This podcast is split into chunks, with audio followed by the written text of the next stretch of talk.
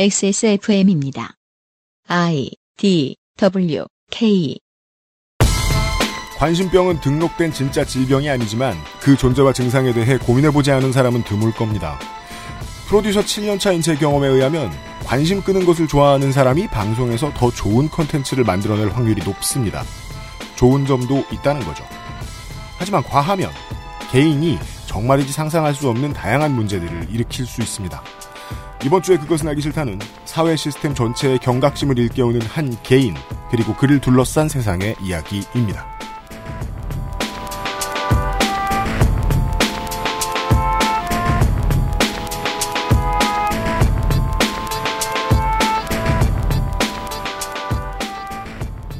지구상의 청취자 여러분 한 주 동안 안녕하셨습니까? 아직까지도 진행되고 있는 한국어로 만드는 가장 오래된 시사 교양 팟캐스트 그것은 알기 싫다 321번째 2019년 6월 첫 번째 주 목요일 순서를 시작합니다. XSFM의 유승균 책임 프로듀서입니다.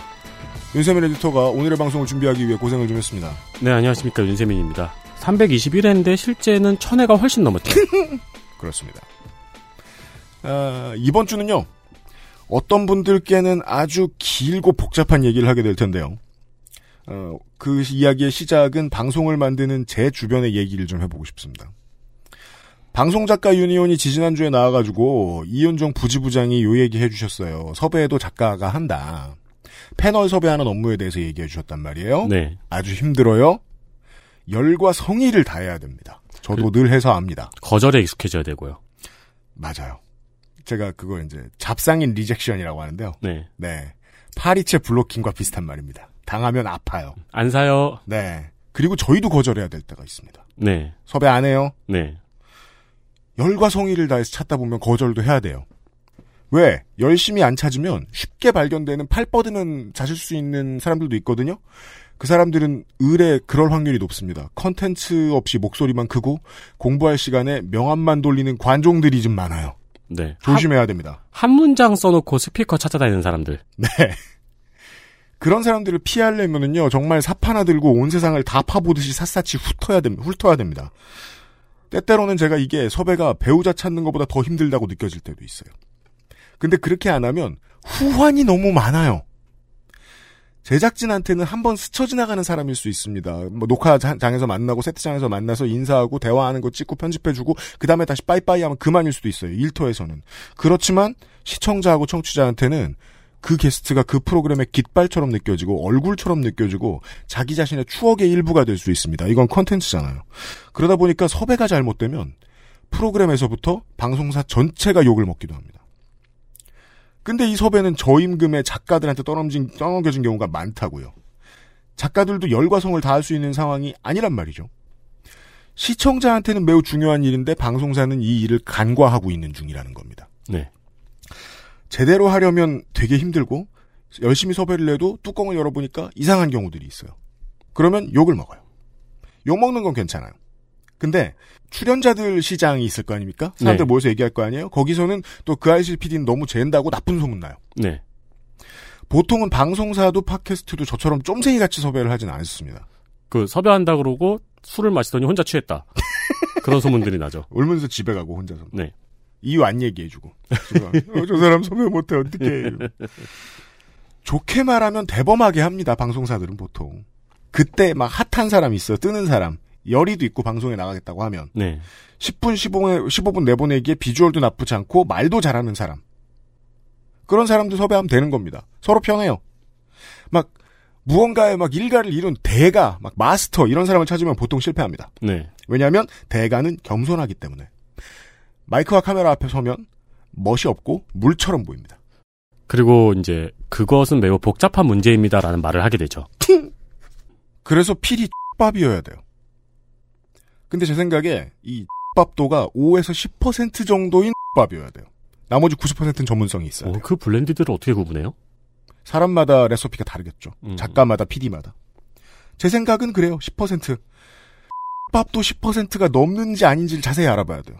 근데 그걸 자세히 알아보기엔 섭외해야 되는 방송 작가는 고용이 너무 불안정하다고요. 영혼을 바쳐야 잘할 수 있는 일인데 섭외라는 건 내일 잘릴지도 모르는 비정규가 한다고요. 시사나 교양 예능을 통해서 갑자기 뜨는 전문가들이 1년에 몇 명씩 나옵니다.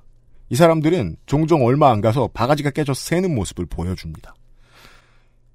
이런 헐렁한 과정을 거쳐 섭외되기 때문입니다. 그리고 그건 결과적으로 방송국에게는 좋기만 한 일입니다. 네.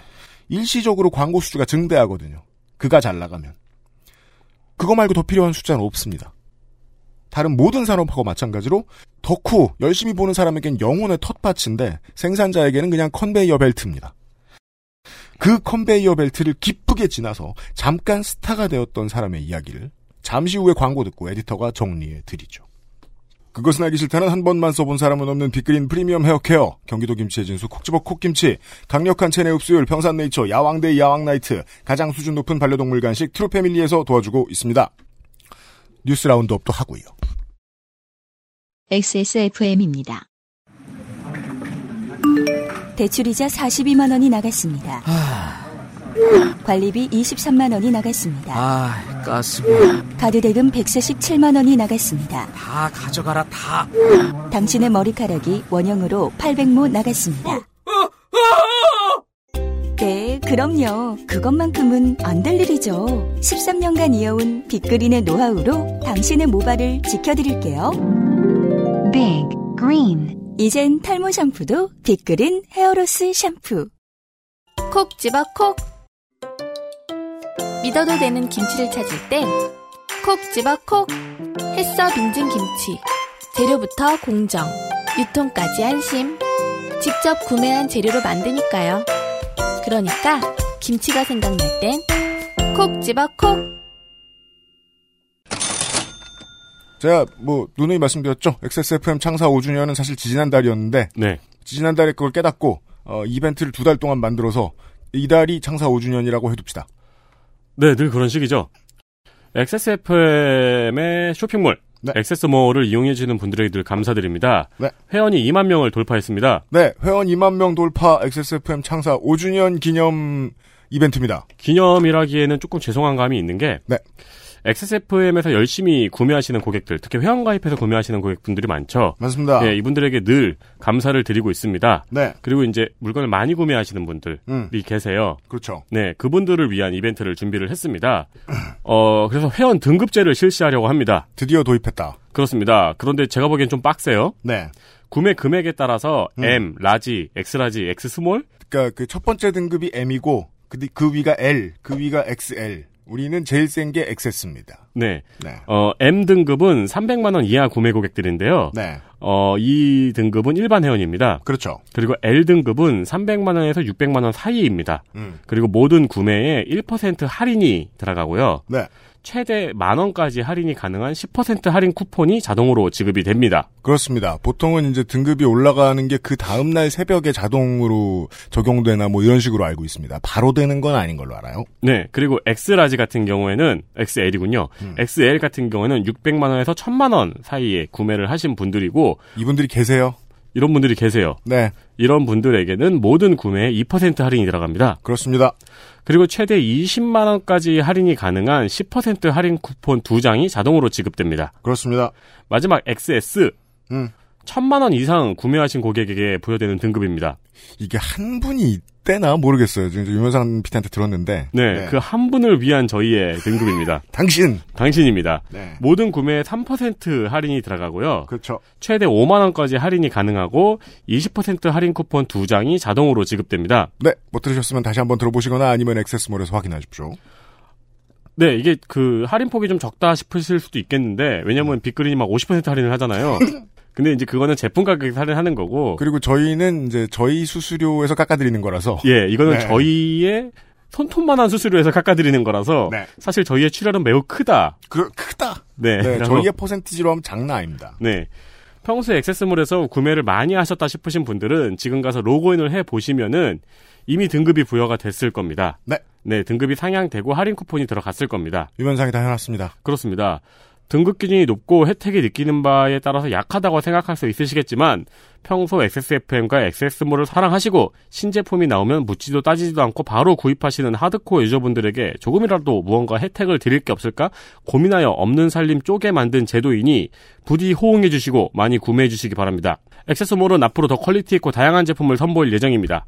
기대 많이 해주시고 방송을 들을 땐 습관적으로 한 번씩들 XS몰에 접속해서 물건 구경하고 가시길 바랍니다. 유면상 PD의 저 예 말씀이었습니다. 이게 이제 뭐를 뭐를 담당하는 실무자의 마음이죠. 그렇죠. 방송을 만드는 마, PD의 마음과는 또 다릅니다. 방송 듣든가 말든가 모래 와라 이런 말을 하고 싶어해요 늘 유면상 PD는 저희들이 뭐 강요는 하는데 선택은 자유잖아요. 근데도 많이들 가입해 주시고 그동안 꾸준히 액세스몰 이용해 주셔서 너무너무 감사드립니다. 해드릴 수 있는 만큼 주머니를 털어서 어, 앞으로도 계속 뭔가 해드리려고 애쓰겠습니다. 아주 감사합니다. 네.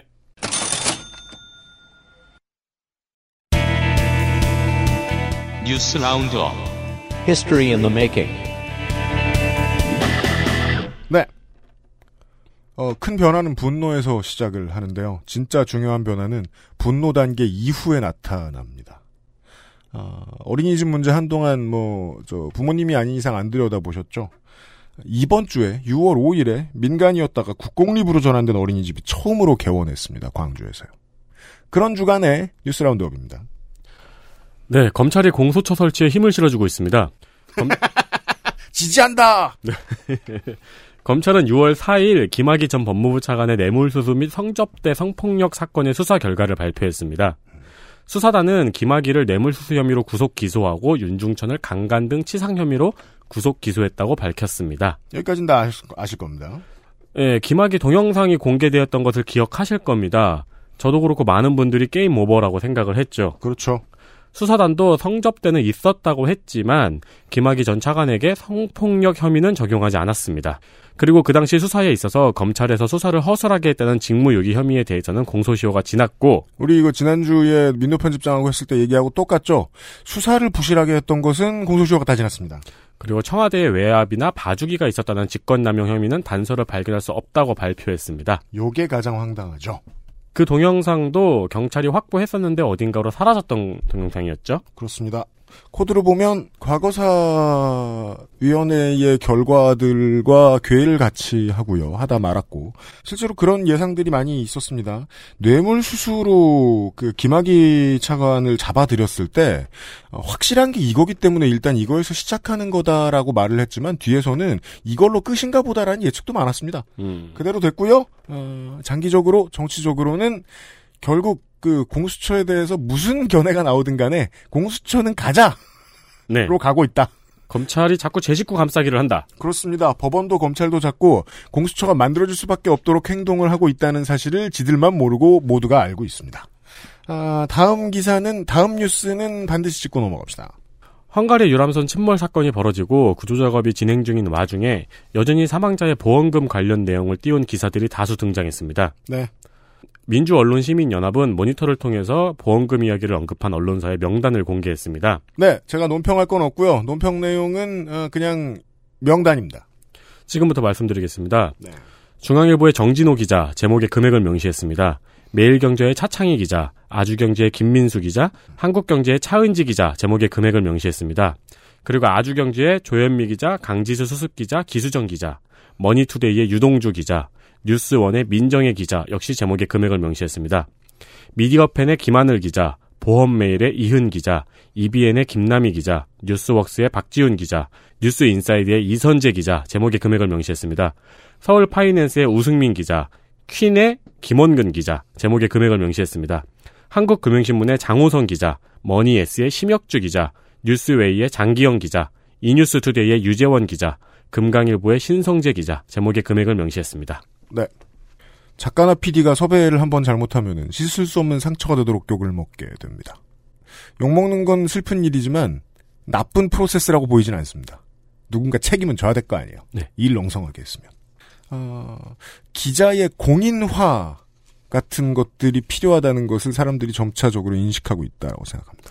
세월호 사건 때 이걸로 그렇게 욕을 먹었는데 제가 왜 그 욕먹어도 어쩔 수 없다는 얘기를 여러 번 강조하냐면 기자들이 듣고 있기도 하고 우리 방송을 하루에 여러 개 쓰는 받아 쓰는 네. 그런 일이잖아요. 네. 박봉이고 힘든 일이잖아요. 그건 아는데 어 그렇다고 해서 비인륜적인 범죄에 가까운 짓을 했다는 사실을 본인들이 모르는 건 좀 이상하다고 생각합니다. 네. 네 어, 하나만 더 보겠습니다. 고 노회찬 의원의 6411번 첫 차에 대한 연설이 화제가 된 적이 있습니다. 그렇죠. 그리고 돌아가신 뒤에도 많이 회자됐죠. 네. 기자들이 6411번 첫 차를 타서 시민들과 인터뷰를 진행하기도 했었죠. 서울시에서 노동자들이 많이 이용하는 첫 차의 4개 노선을 교통카드로 분석해서 교통카드, 교통카드 이용으로 분석을 해서 첫 차의 배차를 늘려서 운영한다고 밝혔습니다. 네. 첫차 두 대가 한 번에 출발한다고 하더라고요. 음, 맞아요. 그게 그런 경우 많아요. 네. 해당 노선은 상계에서 강남까지 가는 146번, 중랑에서 신사로 가는 240번, 여기 신사는 이제 강남구 신사죠. 네. 네, 세절이 아니라. 광명에서 남대문으로 가는 504번, 도봉에서 온수로 가는 160번입니다. 출발지와 목적지의 집값 차이가 눈에 띄죠. 그렇게 그 기준으로 보았을 때는 504번은 시내 한복판을 갔다 돌아오는 거고 어, 160번도 시내로 뚫고 들어갑니다. 그렇습니다. 네, 네, 네. 어, 도봉이랑 온수가 중요한 게 아니라. 네. 6411번 버스의 경우에는 어, 이 버스의 노선 중 7개의 정류소가 너무 혼잡해서 이번에는 빠졌습니다. 네. 이것이 실제로 그 적용되기까지는 이제 정치인들이 중간에서 이러이러한 이해를 했었어야 될 겁니다. 어, 새벽 노동은 피할 수 없고 새벽 노동은 어떠어떠한 사람들의 일이며 새벽 노동은 주로 어디에서 어디로 이용, 이동, 이동하는 사람들이 하는 일이다. 네. 예. 아, 그래서 결과를 보면 그 정치인은 데이터와 데이터 해석을 되게 잘해야 된다는 생각이 들잖아요. 네. 근데 그 데이터와 데이터 해석을 정치인들이 하도록 만든 노회찬의 힘은 뭐였습니까? 듣는 능력하고 연설하는 능력이잖아요. 음. 네. 정치가 종합예술이라는 걸 판단하게 만들어주는 이런 사례들을 흔히 보기가 어려운데, 저는 이 기사를 읽으면서 흔히 보기가 어려운 게 아니라 우리가 안 보고 있었구나라는 생각이 들더라고요. 네. 네. 듣는 능력과 말하는 능력 때문에 정치인이 종합예술인이라는 생각이 듭니다. 네. 어, 모르셨으면 이런 일이 있었습니다. 이번 주에 뉴스 roundup이었습니다. 그, 그 심야버스 타보셨어요? 아니요. 그거 처음 생길 때 음. 술 취한 애들 위해서 버스까지 마련해주냐고 막 그랬잖아요. 그렇죠. 택 버스 기사의 노동, 순 개소리죠. 노동력은 가, 왜 갈아, 갈아서 만드느냐. 근데 저는 술 취가지고 몇 번 탔었거든요. 네. 술 취하신 분 진짜 없어요. 네. 다 술, 술 일하시- 취한 놈 너밖에 없는 경우들이 많습니다. 다 일하시는 분들이에요. 그 얘기는 저도 익히 들었어요. 네.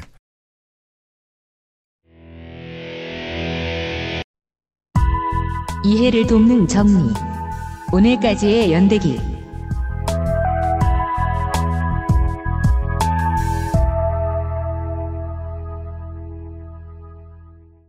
이번 주에는 서로 다른 포맷으로 한 가지 이야기를 들려드릴 생각입니다. 이것은 실제로 그 개인의 문제이기도 하지만 사회의 문제이기도 하고 어, 예전에 작년부터 다루어진 문제인데 작년에 언론들은 이것을 사회 문제라기보다는 그냥 이상한 개인의 일로 다루는 경향들이 좀 있었습니다. 아, 하지만 올해 들어서는 아 이거 시스템이 잡아내지 못했으니 발생할 수 있고 이 개인이 아니어도 또 다른 데서 터져 나올 수 있는 문제구나라는 이해까지 발전을 했습니다. 어, 우리도 그 발자취를 언론이 움직였던 발자취들을 좀 따라가 볼 생각입니다. 어, 일단은 개인적인 이야기를 오늘은 할 겁니다. 여러분들의 이해를 돕기 위해서요. 아시는 분들 말고 모르시는 분들을 위해서요. 그리고 이런 개인으로 인해서 어, 사회가 겪게 된 아픔에 대해서 내일과 내일 모레 예, 이틀간 다루어 볼 생각입니다. 앞에 이야기는 에, 이런 거 정리할 때는 에디터가 다 하면 돼요. 네. 그래서 우리는 오늘은 우리 둘만 있습니다. 네. 오붓하네요. 네. 아, 관종이라는 말이 있습니다. 저희 담당 프로듀서님이 참 좋아하는 말이죠. 좋아하는 거야? 하긴 사람들은 내가 란 말도 좋아하는 줄 알고 아무튼 그 즐겨 쓰는 말이죠. 네. 관종력이 적당히 있는 사람도 좋아하고 네. 관종력이 많은 사람을 욕하는 것도 좋아하잖아요. 그렇습니다. 네. 관종에 관심이 많다. 네. 아, 우리는 이 말을 친구나 그리고 킵에 중인 상대에게 붙일 수 있습니다. 그렇죠. 출연자에게 붙이거나요. 네. 공식적인 의학 용어가 아니기 때문입니다. 맞습니다. 그래도 된다는 겁니다. 네. 네. 물론 뭐, 뭐, 고소 붙으면 질 수도 있습니다. 그게 모욕이라고 느껴지면. 그렇죠. 음. 뭐 듣보도 모욕이니까요. 네. 네. 어, 오늘 말씀드릴 사건은 현재 재판이 진행 중이거나 혹은 불기소 처분 이후 재정 신청이 진행 중이기 때문에 혹은 아직 확인되지 않은 이야기입니다. 음. 어, 자세한 이야기는 내일 PD수첩 rewind 방송에서 한 번 더 말씀드릴 예정입니다. 그렇습니다. 2014년 무한도전 no stress 특집. 저 같은 무도 팬은 기억을 하실 거고요. 아닌 분들은 기억을 못 하실 텐데 무한도전 멤버들의 스트레스 지수를 분석하기 위한 특집이었습니다. 음. 그리고 여기에는 정신과 의사가 게스트로 출연해서 상담을 진행했죠. 네. 김현철 원장입니다. 그렇습니다. 저 같은 사람한테 이 특집은 그냥 지나가고만 한 해였을 텐데 자영업을 하는 사람 입장에선 아니었겠죠. 당시 무한도전 15초 광고 단가가 1,100만 원에서 1,300만 원 사이였을 텐데 회당. 네, 회당. 그리고 요것만 사서 되는 것도 아니에요. 아 그렇군요. 네, 패키지로 사야 돼요. 음. 이 정신과 의사는 전문가로 30분 넘게 출연을 했습니다. 자기 자신을 수억 원어치 홍보했다고 볼 수 있다. 그렇죠. 무도 팬분들 중에서 착각하는 분도 계실 텐데요. 현재 레전드로 남은 2009년 정신감정 특집에서 나온 그 장발 의사분 아닙니다. 무도 팬들을 위해서 데이터를 뒤져봤습니다. 네. 저는 데이터 안 뒤져도 다 외우고 있어요. 어, 아무튼 무한도전에 나온 그 에어로빅 선생님이나 역술가가 뜨듯이 이분도 떴습니다. 파파이스에도 출연을 했고요. 네, 한겨레 TV의 김어준의 파파이스. 네. 그렇습니다. 그리고 트위터를 열심히 하고 계셨나 보더라고요. 네. 하지만 트위터를 하다 보면 종종 조리도 돌려지고 말싸움도 하게 되고 그러죠. 그런 일들이 다소 있었나 봅니다. 보통 그러다 보면 저격수 혹은 호적수도 생기기 마련인데 의학 정보를 이야기하면서 소소한 내용을 틀려서 간혹 지적을 당하고 말싸움이 있었습니다. 동양인은 햇빛을 쬐어도 비타민 D가 합성되지 않는다는 내용을 올렸다가 언쟁이 벌어지고 동양인은 햇볕을 쬐어도 비타민 D가 합성이 되지 않는다? 네. 그런 그런 내용으로 좀 말싸움이 있었는데 전 잘 모르니까요. 그니까요. 그리고 타이레놀이 소염제 계열이라는 주장을 하다가 지정을 당하기도 했답니다. 그 아플 때 먹을 거 없어 타이레놀 먹어본 적이 있긴 있거든요. 네. 그런 역할을 하진 않았던 걸로 기억합니다. 이것도 저는 비전문가라서 모르는데 그 사람들 얘기로는 이건 기본 중에 기본이라고. 음, 네. 그렇군요. 어, 그 언쟁도 기록을 남겨주신 분의 기록을 제가 읽었는데 주장을 유지하면서 묘하게 말을 돌리는 모습을 확인할 수 있거든요. 네. 이게 세 번 정도 읽어보면 그 말을 돌리는 맥락을 이해할 수 있어요. 아, 말 돌려서 자기 자신을 보호하려고 애쓸 때. 그러면서 주장을 철회하지 않으면서 그러니까 A로 가려면 A로 가야지라고 하면서 그때 내가 A 다시라고 이야기를 했잖아 이런 식으로 음, 음, 음, 예, 예. 음. 뭐 트위터 싸움이라는 게 원래 그렇지 않습니까? 네. 말을 돌리는 모습이 이후 언론 보도에서도 발견이 됩니다. 그 얘기는 오늘과 내일도 확인을 하실 수 있을 겁니다. 언론 보도에서 발견이 되다니. 전국구 스탄가 봐. 라고 예측, 추측을 지금 하기엔 좀 늦었죠. 무한도전에 나왔다니까. 네. 예. 한겨레TV 김어준의 파파이스는 지금도 그 김어준 씨의 콘텐츠가 그렇지만 유튜브에서의 성- 호성적은 뭐 늘 기본으로 깔고 가는 네. 정말 많은 스타들을 배출한 콘텐츠였어요. 네. 음. 무한도전 이후 제가 김현철 원장의 이름을 들은 건 2017년 11월 유아인 씨의 트위터 애호박 사건입니다. 이런 유명한 사건이 있었답니다. 네. 유아인 씨가 트위터 유저와 설전을 나누고 그 다음날 온 기사가 이 소식으로 도배가 됐었죠. 언론들은 신났죠, 뭐. 네. 김현철 원장은 트위터로 글을 살펴본 결과 유아인 씨요. 네, 경조증이 의심된다고 이야기를 합니다. 유아인 씨를 보니 직업적인 촉이 발동했고 이론상 내년 2월이 가장 위험하다. 어떠한 증상이 의심된다라고 바깥에 얘기하는 것만 봐도 사실 좀 눈살이 찌푸려지는 측면이 있는데요. 네. 근데 그 다음 다음 수순으로 넘어가면 경악이에요. 내년 2월이 가장 이- 위험하다라는 말을 했단 말이에요. 네. 우와, 이게, 아니, 진료소를 차려놓고, 그 진료소 안에 카메라를 놓고, 온 세상에 생중계를 하고 있는 수준이에요. 그렇죠. 그렇게 해도 위법일 텐데, 심지어 자신의 담당 환자도 아니야. 네. 자신의 담당 환자여도 그거대로 참 말도 안 되는 일인데. 네. 그, 저, 와, 이런 황당한 일이 하면서 저는 그때 처음 관심을 가졌던 것 같아요. 그리고 진짜 신기한 거는 진짜 그렇게 보였다면은 유아인 씨 정도 되면 주치의도 있겠고 그리고 이제 정신과를 방문해 보시기 바랍니다 정도로 끝날 수도 있죠. 협회를 통해 수소문을 하거나 하는 방식으로 정말이지 그 사람의 건강을 걱정했다면 그렇게 할 수 있었을 거예요. 네. 그런데 소셜을 썼다는 게 이 사람의 이상한 표현형을 설명해 줍니다. 그리고 그 다음 트윗이 되게 신기해요. 소속사 혹은 가족분이 대구에 계시니 이 글을 보면 내원을 바란다. 트위터 코리아에서는 유아인 씨를 실태에서 내려주시고 언론의 자제를 요청했습니다. 그게 네. 트위터로 말한다고 되는 건지는 모르겠는데 음. 트위터에서 간혹 가다가 이렇게 그 배려를 해주는 일들이 있지요. 네, 실시간 검색 트윗에서 마치 그 유해한 검색어를 내려주듯이. 네, 예. 음. 그죠. 그 언론의 자제를 요청하면 언론은 좋다고 달려들죠. 그렇죠. 마치 그 한국의 간선로의 자동차들과 같이 네, 깜빡이를 켰더니 빨리 오라는 줄 알고 음, 빨리빨리 음. 와요. 레카차처럼. 네. 어, 언론들은 반대로 정신과 의사가 유아인 씨에게 경조증 진단을 내렸다. 라는 사실만 보도하면서 신이 났죠. 네. 뭐 아까 이름 읊어드린 그런 기자들 뭐 같은 사람들이었겠죠. 네. 어, 그런데 사람들은 트위터엔 전문가가 많으니까요. 음. 사람들은 자신이 진료하지 자신이 진료하지 않은 사람의 정신 상태를 진단하여 공개적으로 말하는 것은 의료 윤리에 어긋난다고 지적을 했고요. 그렇잖아요. 어, 이런 지적의 답변은 답변을 읽어드릴게요 지금부터. 음. 매스미디어 시대에 유명인의 정서적 위험 징후는 소신 표현이 왜곡될 수 있을 뿐 아니라 본인의 생존권 그리고 베르테르 현상이 우려된다. 와, 이거, 저, 저, 기사 읽기 놀이 하는 기분이네요. 네. 문장의 불안함 수준이. 아, 간만에 보는 사상 누각과 같은 문장이에요? 그러면서 자신이 위험 징후는 소신 표현이 왜곡되다니? 이게 무슨 말이야? 그러니까 이제 어 그 당사자의 소신 표현이 왜곡 되는 문제가 있다. 무슨 소연, 무슨, 아, I don't know. 네. 네. 어 그래서 자신이 한 몸 희생하고 조언을 드린다고 트윗을 올렸습니다. 그리고 베르테르 현상이라는 것은 매스미디어 때문에 실제로 발생하는 게 맞고, 그렇다면 미디어를 피해야죠. 그렇죠. 막고 싶으면. 정말 막고 싶으면. 근데 미디어를 피해서 어떤 문제를 해결하면 자기가 안 유명해지잖아요? 네. 그리고 여기에서 미국 정신과 협회의 골드워터 룰을 살펴볼 수가 있는데요. 네. 이 상황에 적용할 수 있는 룰입니다. 골드워터 룰이란 1964년 잡지 팩트가 공화당의 대선 후보인 베리 골드워터의 정신 상태를 정신과 의사들을 대상으로 분석해서 그가 대통령직을 수행하는데 적합한 정신 상태를 가졌는지 분석하는 내용을 실었습니다. 베리 골드워터가 그 대선 후보였는데요. 소련에 핵을 쏘자고 말했던 사람이거든요. 결국 데이지 꽃을 든 소녀 광고로 인해서 린든 존슨에게 패했습니다. 아무튼 이후 이 팩트 잡지사는 명예훼손으로 7만 5천 달러의 보상금을 지불했습니다. 60년대인데 그 돈을 물었어요. 네. 이후 직접적인 진료 없이 진단 결과를 경- 공표하는 것이 금지된 골드워터 룰이 생겼습니다. 음, 당연할 것 같은데 이것도 그렇게 오래되진 않았군요. 그렇죠. 네. 여기에 상충하는 것이 경고 의무의 룰인데요. 경고 의무의 룰. 5년 뒤인 1969년에 살해 계획을 상담자에게 알린 내담자가 실제로 살인을 저지른 타라소프 사건이 발생을 합니다. 그러면서 정신과 의사의 경고 의무룰이 강조가 됐죠. 네. 뭔가 경고해야 될 환자의 내용이 있으면 그것을 경고를 해야 된다. 경찰이라든가 사회에.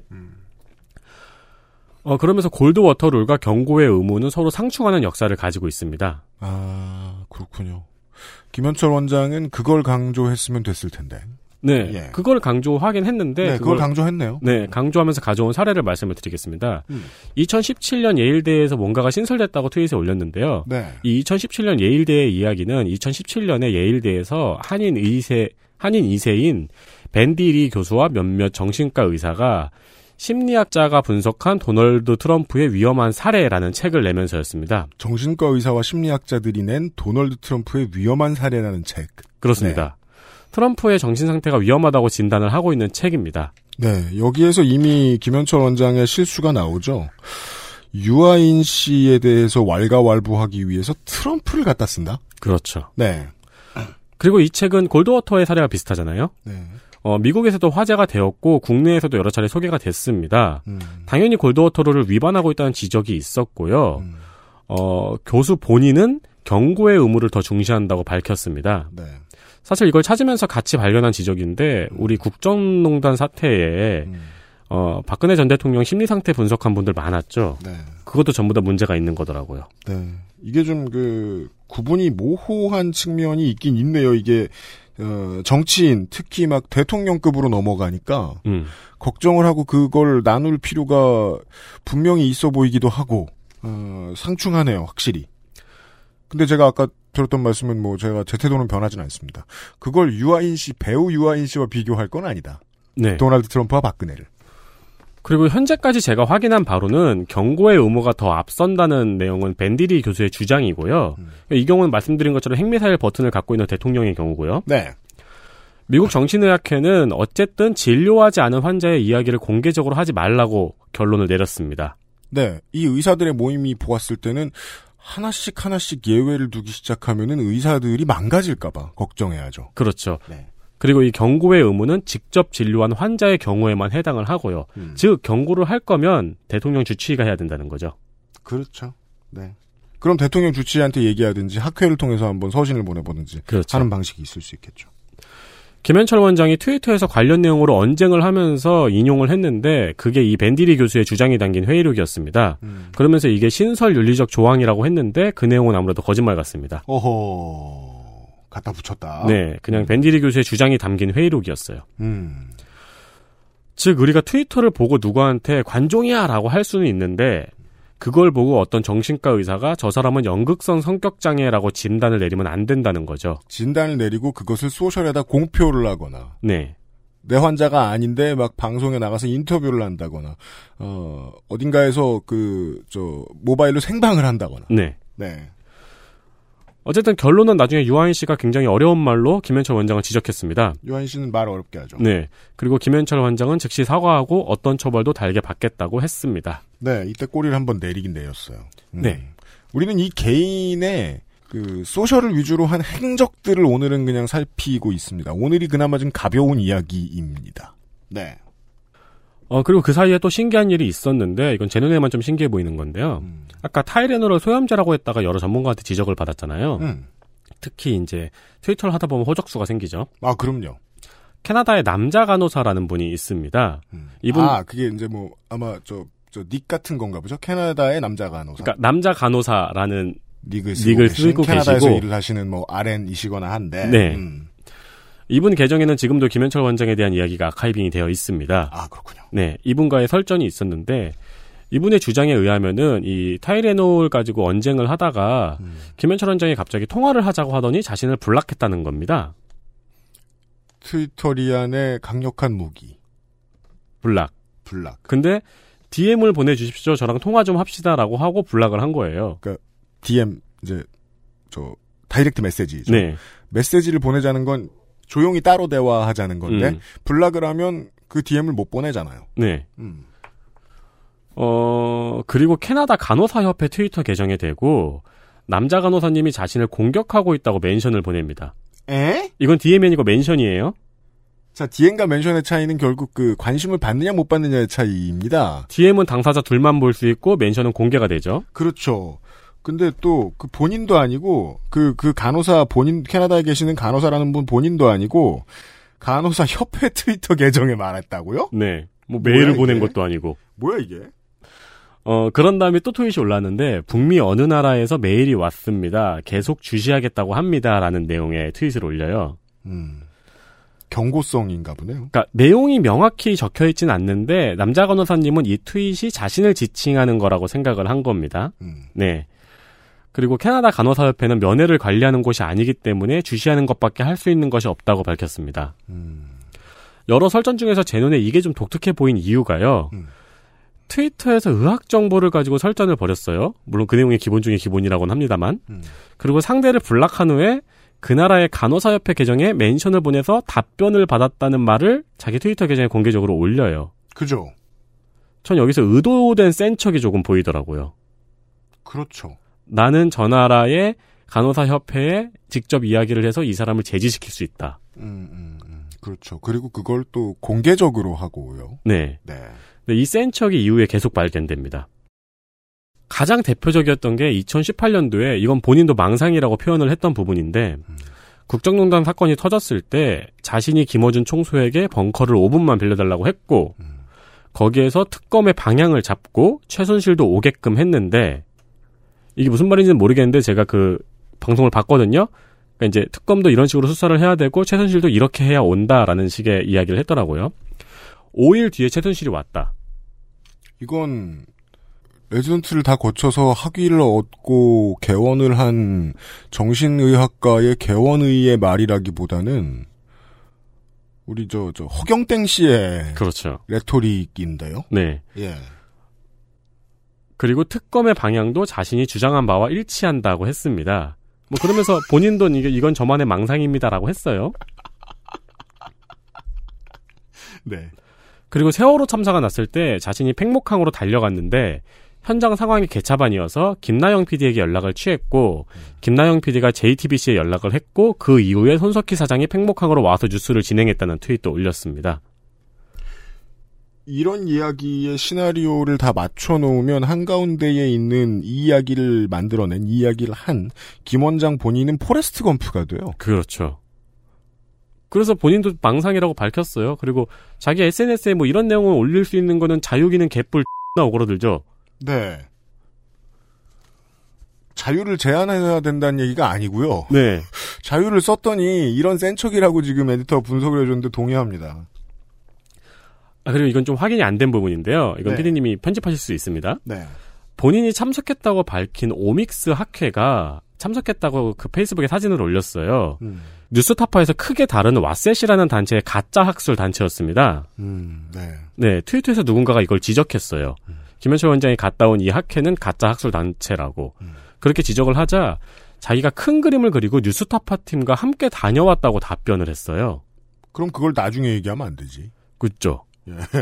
네, 근데 그 뉴스타파 팀과 진짜로 함께 다녀왔는지가 제가 찾아봤는데 확인이 안 됐어요. 아, 그렇군요. 뉴스타파 팀에서 부정했는지도 확인이 안 됐고, 그러니까 뉴스타파 팀이 취재하러 간 건 맞아. 네, 김현철 원장도 갔어. 네. 근데 같이 갔는지는 알 수 없고. 김현철 원장과 같이 갔다고 얘기를 했는데, 그게 맞는지 아닌지가 확인이 안 됐어요. 음. 팩트는 그 학회에서 그 학회 그 가짜 학회에 김현철 원장이 갔다는 거, 음. 갔다 왔다고 트, 페이스북에 사진을 올린 거, 그리고 그 학회가 의심스러운 학술 단체라는 거, 이 두 가지가 팩트고요.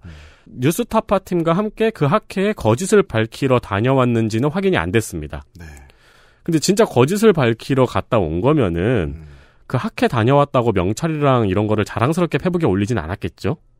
아, 그랬었어요. 네. 아, 인과를 확인할 수는 없습니다만 자랑스럽게 페북에 올렸군요, 이 사람은. 네. 네. 그런 다음에 이제 가짜 학회라는 게 밝혀지니까 내가 그 큰 그림을 가 보러 간 거다. 네. 이 상황을 전혀 모르는 청취자 여러분께서는 뭐야 뭐 이런 걸 다뤄 라고 생각하실 수 있을 텐데요. 어, 처음으로 사람들에게 관심의 부정적인 관심의 그 대상이 크게 되었던 것은 결국 지금부터 들려드릴 얘기예요. 한편 트위터에서 이 행적과는 별개로 김현철 원장의 그루밍 성폭행 논란이 대두되기 시작합니다. 네. 이거 지금 그 이달에 많이 다뤄졌는데 지난달하고 작년에도 나왔어요. 네.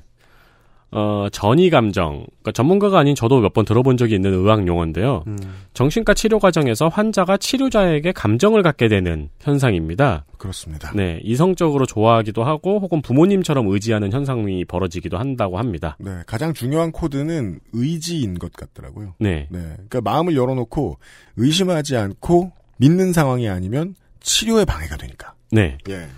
그리고 그 반대의 역전이 현상도 있습니다. 치료자가 환자에게 지나친 책임감을 갖는. 그렇죠. 네. 당연히 정신과 의사는 이걸 인지하고 경계해야 한다고 배우고 미국의 임상심리학회에서는 치료 종결 이후에도 2년 동안 환자와 성적 친밀성을 금지하고 있습니다. 네.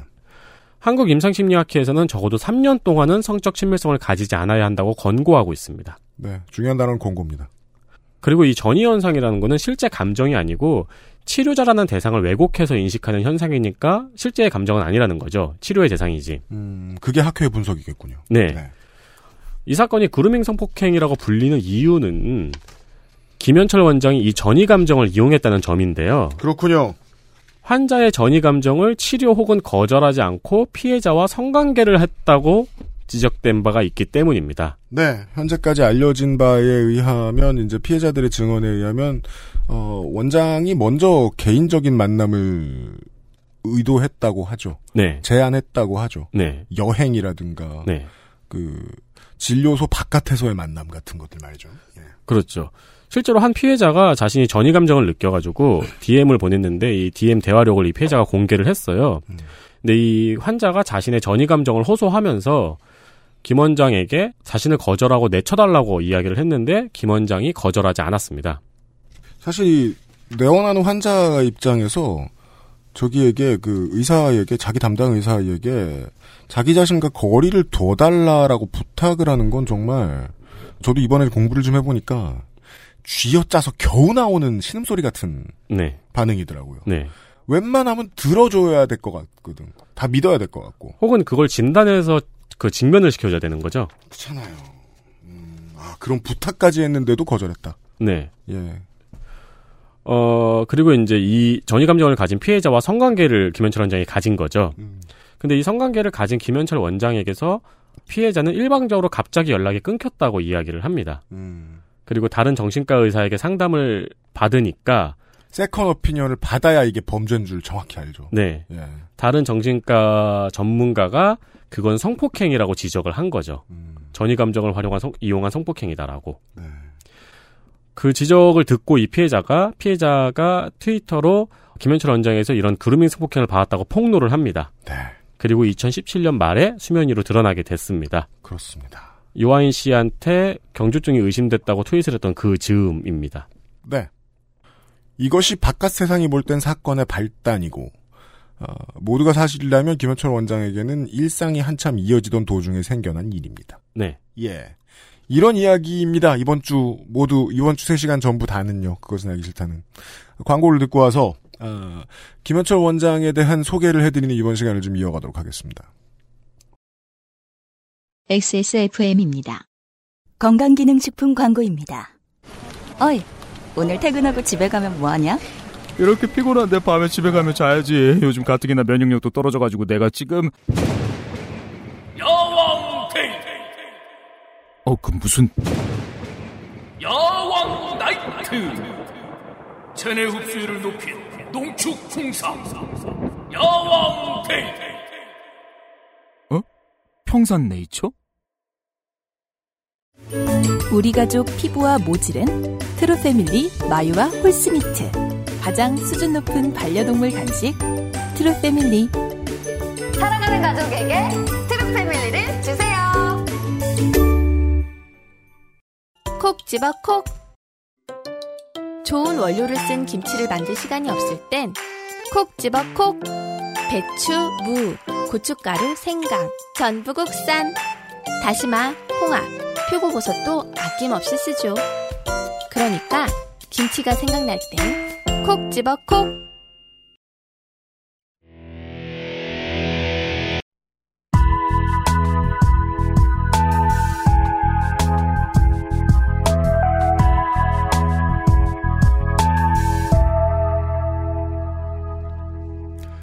윤세민 에디터랑 저랑 둘만 앉아 있습니다. 그것은 알기 싫다 321회 목요일 순서입니다. 듣고 계신 모든 여러분 유면상 PD의 원에 따라서 액세스몰 한번 들어가 주시면 감사드리겠습니다.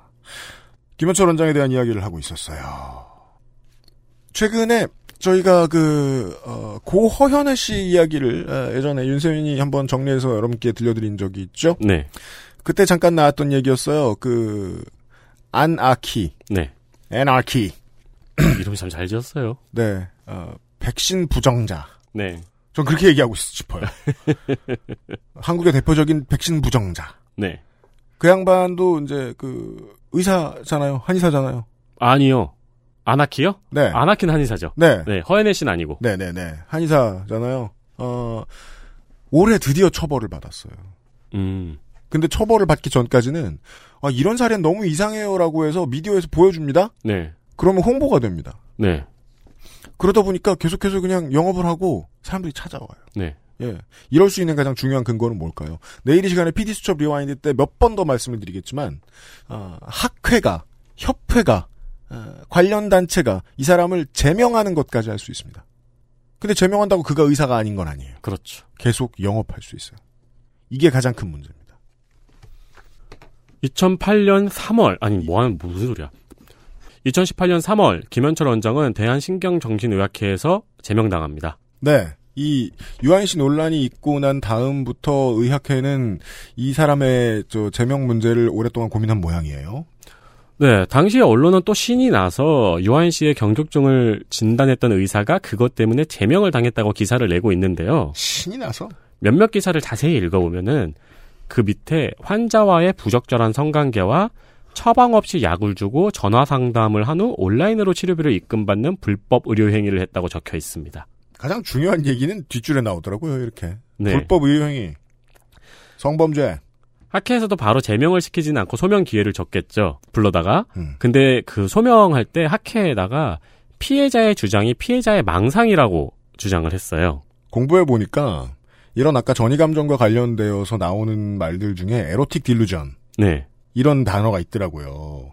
즉 피해자가 아 우리는 친밀한 관계야 이성적으로라고 하게 되는 망상을 네. 다루는 말인데 근데 학회는 사실 뭐 바보들도 아니고 그럼요. 다 의사들이고 뻔히 안다는 거예요. 그러면 이렇게 황당하다는 거죠.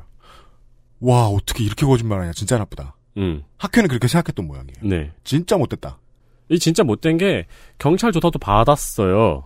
근데 거기선 성관계가 있었다고 시인했거든요. 근데 말을 뒤집었다고 학회 가서 학회 가서 거짓말한 거죠. 아이고. 경찰에서 거짓말은 하면 위증이니까. 근데 학회는 그게 아니니까 예. 학회에다가 거짓말을 한 거죠. 음. 그리고 이후에 소명을 하지 못해서 학회 설립 이후 최초로 제명당했습니다. 그렇다고 합니다. 그리고 4월 4일 성폭행 혐의로 입건되었습니다. 네. 입건은 수사가 시작됐다는 얘기입니다. 네. 그리고 또 다른 피해자, 2차 피해자가 나옵니다. 네. 어, 김현철 원장은 얼- 나중에 언론에 대고 이 2차 피해자가 1차 피해자를 벤치마킹했다고 발언했습니다. 자꾸 망상이란 단어를 써가면서 그 환자들을 어렵게 입으려는 환자들을 사지로 몰고 있죠. 네. 예.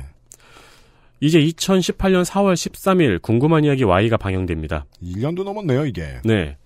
궁금한 이야기 Y에서도 전 직원들의 폭로, 이제 뭐 직원들 사이에서 또 되게 성적인 발언을 자주 하고 여러 가지 부정행위가 있고 또 성폭행 등 다양한 내용이 의혹으로 나왔는데요. 일단 저희가 지금 이야기하고 있는 환자와의 성관계 사실을 살펴보죠. 부인했습니다. 네. 그런 적이 없었다. 성관계가 없었다. SBS 궁금한 이야기 Y팀과의 인터뷰를 통해서는 네.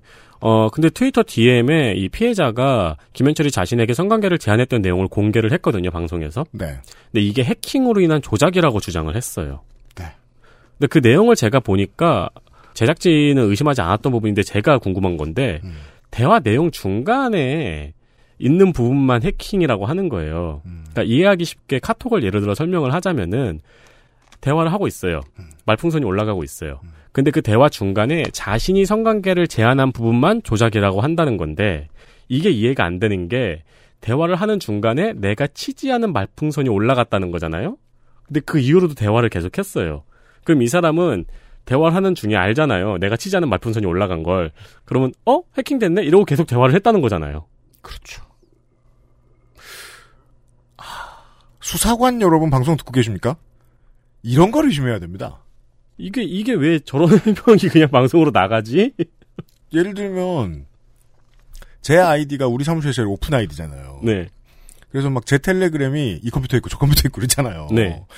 그래서 막 다른 사람이 나, 나 보내줘요. 지난주에 저 윤세민에서 그렇게 나한테 파일 보내줬잖아요. 저는 유피디님이랑 유피디님 아이디로 대화한 적도 있어요. 그죠? 네. 그, 럼 내가 난 줄 아니까 나 안 놀라지. 음.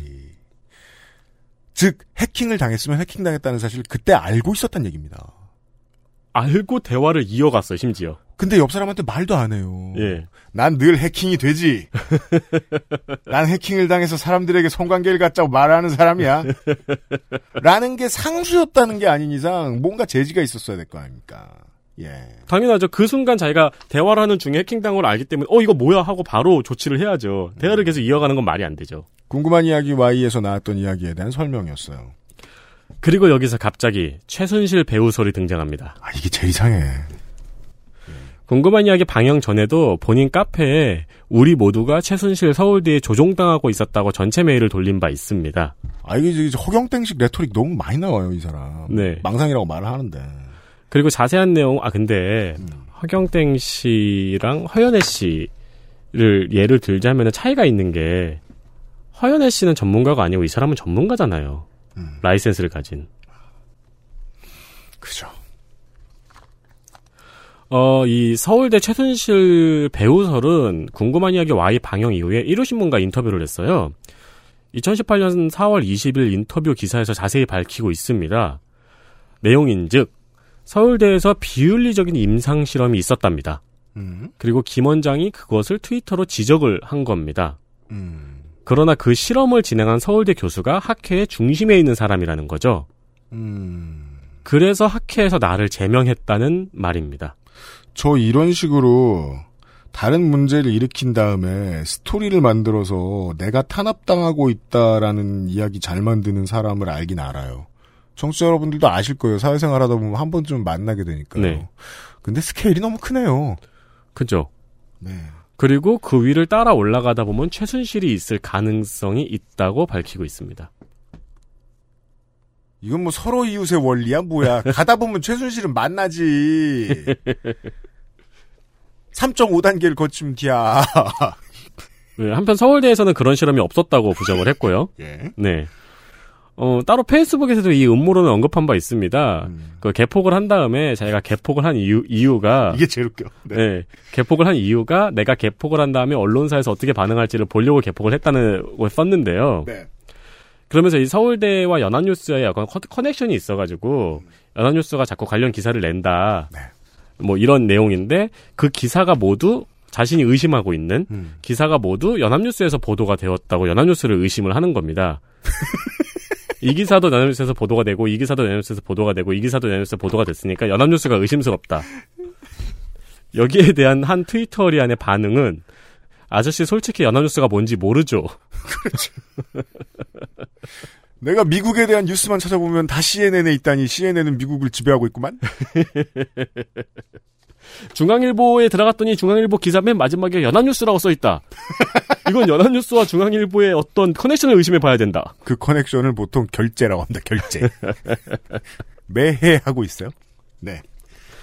그리고 성폭행 피해자의 경우에도 그분이 현재 자신과 분쟁 중인 전 직원과 공모한 것이라고 주장을 했습니다. 예. 그러니까 그 약간 싸우고 있는 전 직원이 있나 봐요. 전, 원- 전 부원장인데 그분과 이 성폭행 피해자가 공모를 해가지고 자기를 몰고 있다는 거죠. 자신을 위시한 음모론 시나리오를 계속해서 벽돌 한 장 한 장씩 쌓아 올리고 있는 게 보입니다. 네.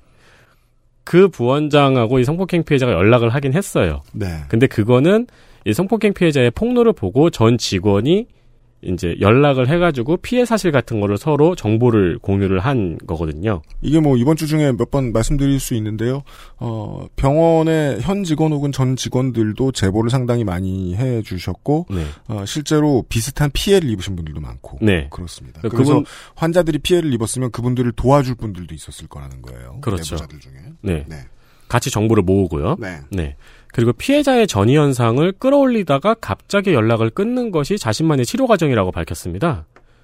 음. 예, 그러니까 전이 현상이 일어난 피해자와 반응을 하다가 갑자기 연락을 끊는 것이 자기가 전이 현상을 치료하는 과정이라는 거예요. 전이 현상인지 그 여자의 병, 그 병원을 치료하는 과정인지 모르겠는데 자신만의 치료 과정이라고 밝히더라고요. 그 되는 대로 말하는 것 같은데 이 말을 하기 위해 고민을 많이 했을 것 같네요. 그 저도 고민을 많이 해야 되잖아요. 어설프게나마 전이 현상 관련 논문을 좀 찾아봤어요. 네. 고생, 고생시켰어요, 제가, 윤세민을.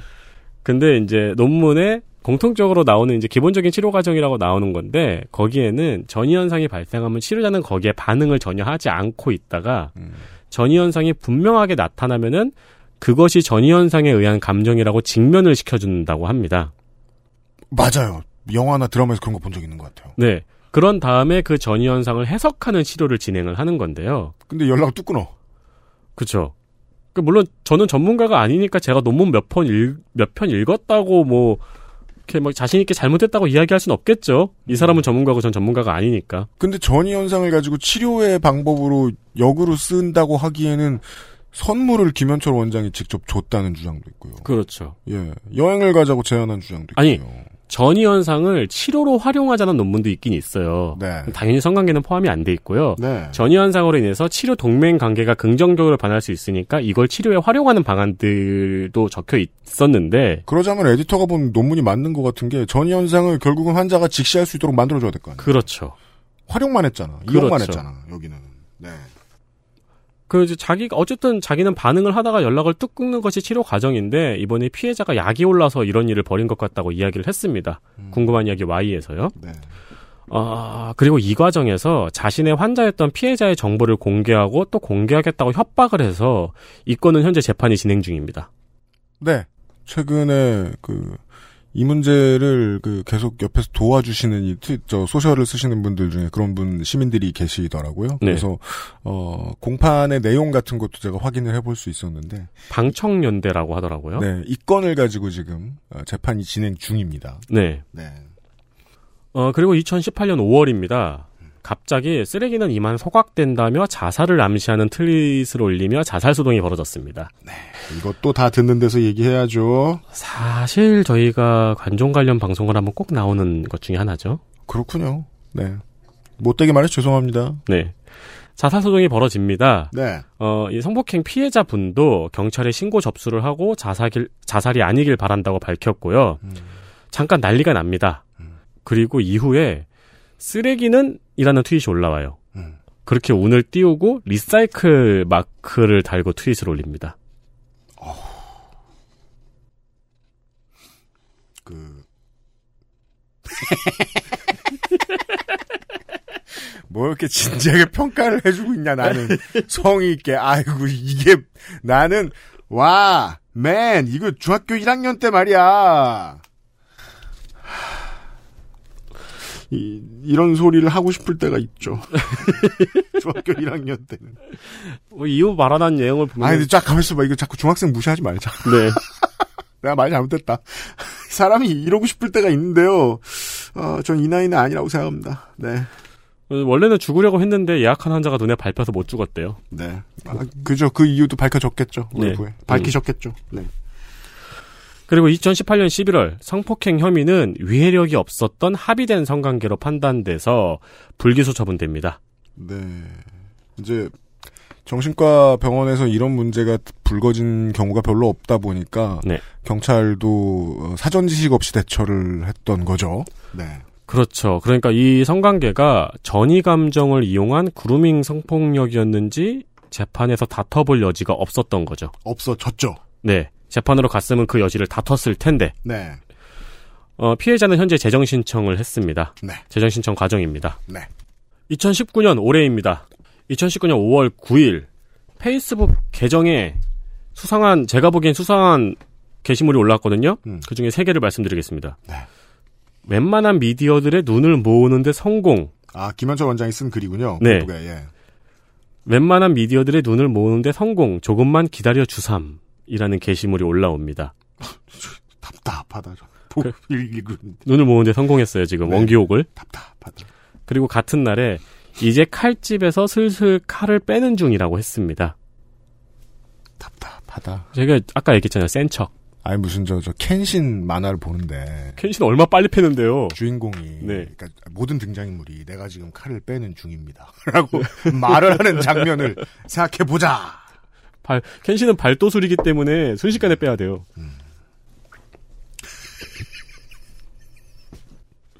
그러니까 아까 말한 센척 같은 게 보이잖아요, 계속. 이건 말도술이죠. 여튼 어, 그리고 20대 조현병 환자가 흉기를 휘둘러서 경찰을 다치게 한 기사가 있었어요.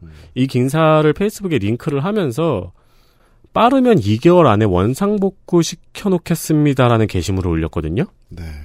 주변 사람들이 내가 모호하게 이야기하면 해석하느라 바쁘겠구나라는 생각을 하고 있어요. 이게 보통 이제 슈퍼스타들의 습관인데요. 슈퍼스타들은 당연히 해야 되는 습관인데 네. 다른 사람들에게는 아주 위험합니다. 이런 습관은. 그러니까 우리도 몸이 왜 뭐 어디가 안 좋으면은 지식인부터 검색해볼 해보잖아요. 음. 그럼 거기 의사들이 답변을 달잖아요. 네. 근데 제가 확인한 모든 답변에서 의사들이 매우 조심스러웠거든요. 그렇죠. 그리고 항상 마지막에 자세한 진단은 내원에서 받아보시라고 적혀 그러니까요. 있어요. 지식만 막 얘기한 다음에 내원하라고 말하지. 당신 큰일 났습니다. 네. 내년 2월을 조심하십시오. 이렇게 말하는 사람 없어요. 아니 근데 지금 자기가 빠르면 2개월 안에 정, 원 상태로 돌려놓겠다는 말을 이렇게 해도 되는지 이 업계는 그래도 되는지 잘 모르겠네요. 이거 사실 유한 씨 건하고 비슷하네요. 네. 네. 그리고 5월 17일 페이스북에 조만간 3차 피해자가 나온다고 올렸습니다. 버릇은 못 고친 게 분명하군요. 이거를 본인이 올렸거든요. 네. 우리가 받아들이기에는 음. 한 명에게 더 성폭력을 가했다는 걸 본인이 자백한 건가라고 받아들이잖아요. 그럴 수도 있겠죠. 근데 본인이 이 게시물을 올린 이유는 그 3차 피해자도 1차, 2차 피해자처럼 자신을 위하려는 목적을 가지고 나타난 사람이 또 나타날 것이다. 음. 라는 걸 내가 미리 예언하겠다는 네. 허세가 아닐까 싶네요. 판단은 청취자 여러분들께 좀 맡기고 싶은데요. 쟤는 그렇게 생각한답니다. 네. 아, 계속 며칠 동안 이건 보고 있었거든요. 네. 네. 좀, 그니까, 허세죠. 자백이 아니면 허세인데.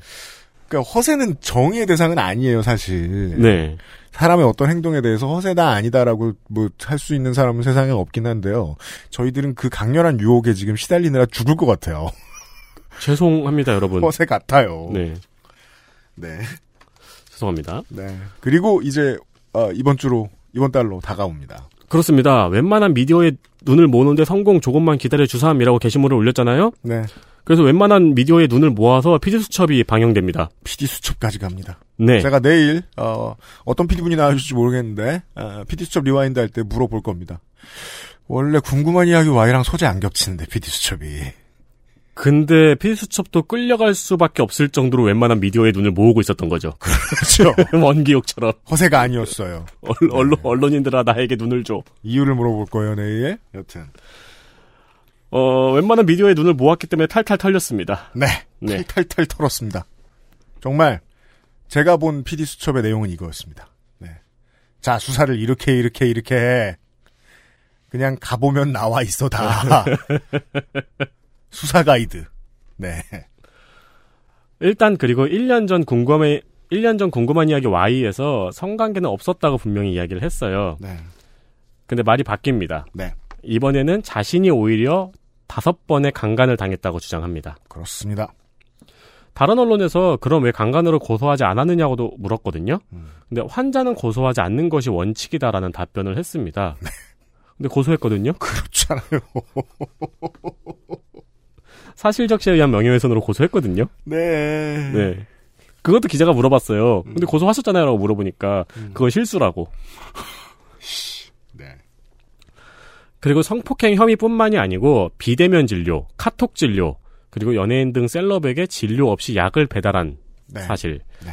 또한 자살 위험이 있는 환자에게 2천알이 없는 180일분의 약을 처방한 것. 네. 각성 효과가 있는 약과 음료수 몬스터를 음. 같이 먹으면 간다는 발언. 음. 약을 10분에 한 번씩 사탕 까먹듯 까먹으라는 발언과 네. 환자를 없는 환자를 허위로 만들어서 진료비를 허위 청구 부당 청구한 건 음. 그리고 패션 센스까지 모든 의혹이 다뤄졌습니다. 그렇습니다. 예, 피드수첩에서 재현 배우를 써가지고 재현을 하잖아요. 음. 이 재현 배우에게 자꾸 화려한 옷을 입히더라고요. 그래. 그거 사실 내일 제가 저 기죽을까봐 PD 분들 네. 말안 할 것 같은데 재현 배우들 옷을 화려하게 입혔는데요. 김현철 원장의 드레스 코드를 전혀 이해하지 못하고 있어요. 그죠? 네. 네. 원래 핏에다가 텍스처 강조하고 라인 같은 거 많이 넣는 스타일인데 김현철 원장은 음. 김현철 원장 대역에다가 호피무늬를 입혀놨어요. 호피무늬 뭐그 zebra PD수첩 이런 다시 거. 보세요. 아무튼 그러니까 왜 그 누군가에게는 floral이나 음. leopard나 같은 거야. zebra나 다 똑같이 보이는 거예요. 네, 제가 그 PD 분들 행색을 알기 때문에 이해합니다. 이게 저 저 농담은 짧게 하고요. 예, PD 수첩이 방영된 다음에 어, 파편들이 많이 정리가 되었습니다. 네. 그 미디어에 나와 있던 네. 뭐 성범죄자 뭐, 뭐, 연예인, 유명한 사람? 뭐 이 정도로 그냥 왔다 갔다 하고 있었는데, 어떤 범죄인지 일목요연하게 다 나왔습니다. 예. 어, 여기까지가, 오늘까지의 이 김현철 원장 관련된 사건에 대한 정리. 가급적 개인 위주의 네. 이야기였어요. XSFM입니다. 투쓰리에서 헤어로스까지 XSFM과 함께한 5년 빅그린이 자연에서 해답을 찾아갑니다. Big Green 건강한 변화의 시작. 빅그린 헤어케어 시스템. 살짝 항의할 때도, 크게 한 소리 할 때도, 하고 싶은 말이 많을 텐데 다 알아듣진 못하는 집사들의 선택. 더 많이 알아보고 꼼꼼히 챙겨서 트루 패밀리. 가장 수준 높은 반려동물 간식 트루 패밀리. 사랑하는 가족에게 트루 패밀리를 주세요. 건강기능식품 광고입니다. 오늘도 활력 있는 하루 되세요. 활력은 얼어 죽을 되던 것도 안 되고 멀쩡하던 것도 안 움직이는데 집에 가서 빨래하고 설거지하고 눈 뜨면 내일 아침이야. 밤엔 잠을 자야지. 시간이 무한정 있나? 당신은 시간이 무한정 있어요? 야왕 테이프 어? 야왕 나이트 지친 당신에게 빠르게 활력을 야왕 나이트 평산 네이처?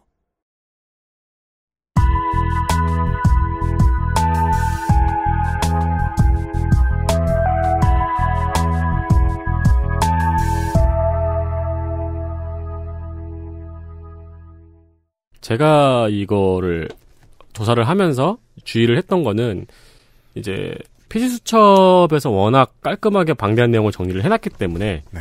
근데 저는 그걸 피해서 조금 사실들을 말씀을 드려야 되잖아요. 그렇죠. 왜냐하면 내일 피지수첩 팀이 나오고 음. 또 청취자분들이 피지수첩을 들었을 테니까 음, 보셨을 테니까요. 그래서 내일은 진짜 심각한 이야기들이 나옵니다. 그렇습니다. 네. 아, 그리고 사실 이번 주 내내 청취자 여러분이 검색하고자 하면 검색하실 수도 있고 해서, 음. 어, 정말 그래픽한 표현들은 좀 많이 피할 생각입니다. 네. 네. 어른들이 우리가 모르지 않잖아요. 성범죄라는 게, 음. 네. 얼마나 잔인하고 어떻게 되는지, 예. 피할 텐데, 내일 이 시간에는 언론인의 입장에서 이 문제를 어떻게 바라보고 있는가에 대한 얘기 위주로, 예, 풀어가 네. 보도록 할 겁니다. 네. 네. 아, 오늘 얘기가 좀, 저, 가볍고, 뭐, 인신공격 같다라고 생각하시는 분들은, 아, 내일과 내일 모레 이야기를 들어주시면, 오늘 이런 소개를 해드려야 됐던 이유들이 나오도록, 예, 방송을 만들 겁니다. 윤세민 에디터가 오늘 수고했고요. 예, 저는 유승균 PD였고요. 내일 이 시간, PD수첩 rewind, 그리고, 어, 내일 모레에도 이것과 관련된 순서가 준비되어 있습니다. 사실 한 시간 동안 예고를 한 거예요. 그렇습니다. 예. 어, 내일 이 시간에 뵙죠. 들어주셔서 감사합니다. 그것은 알기 싫다 321회입니다. 감사합니다. XSFM입니다. I D W K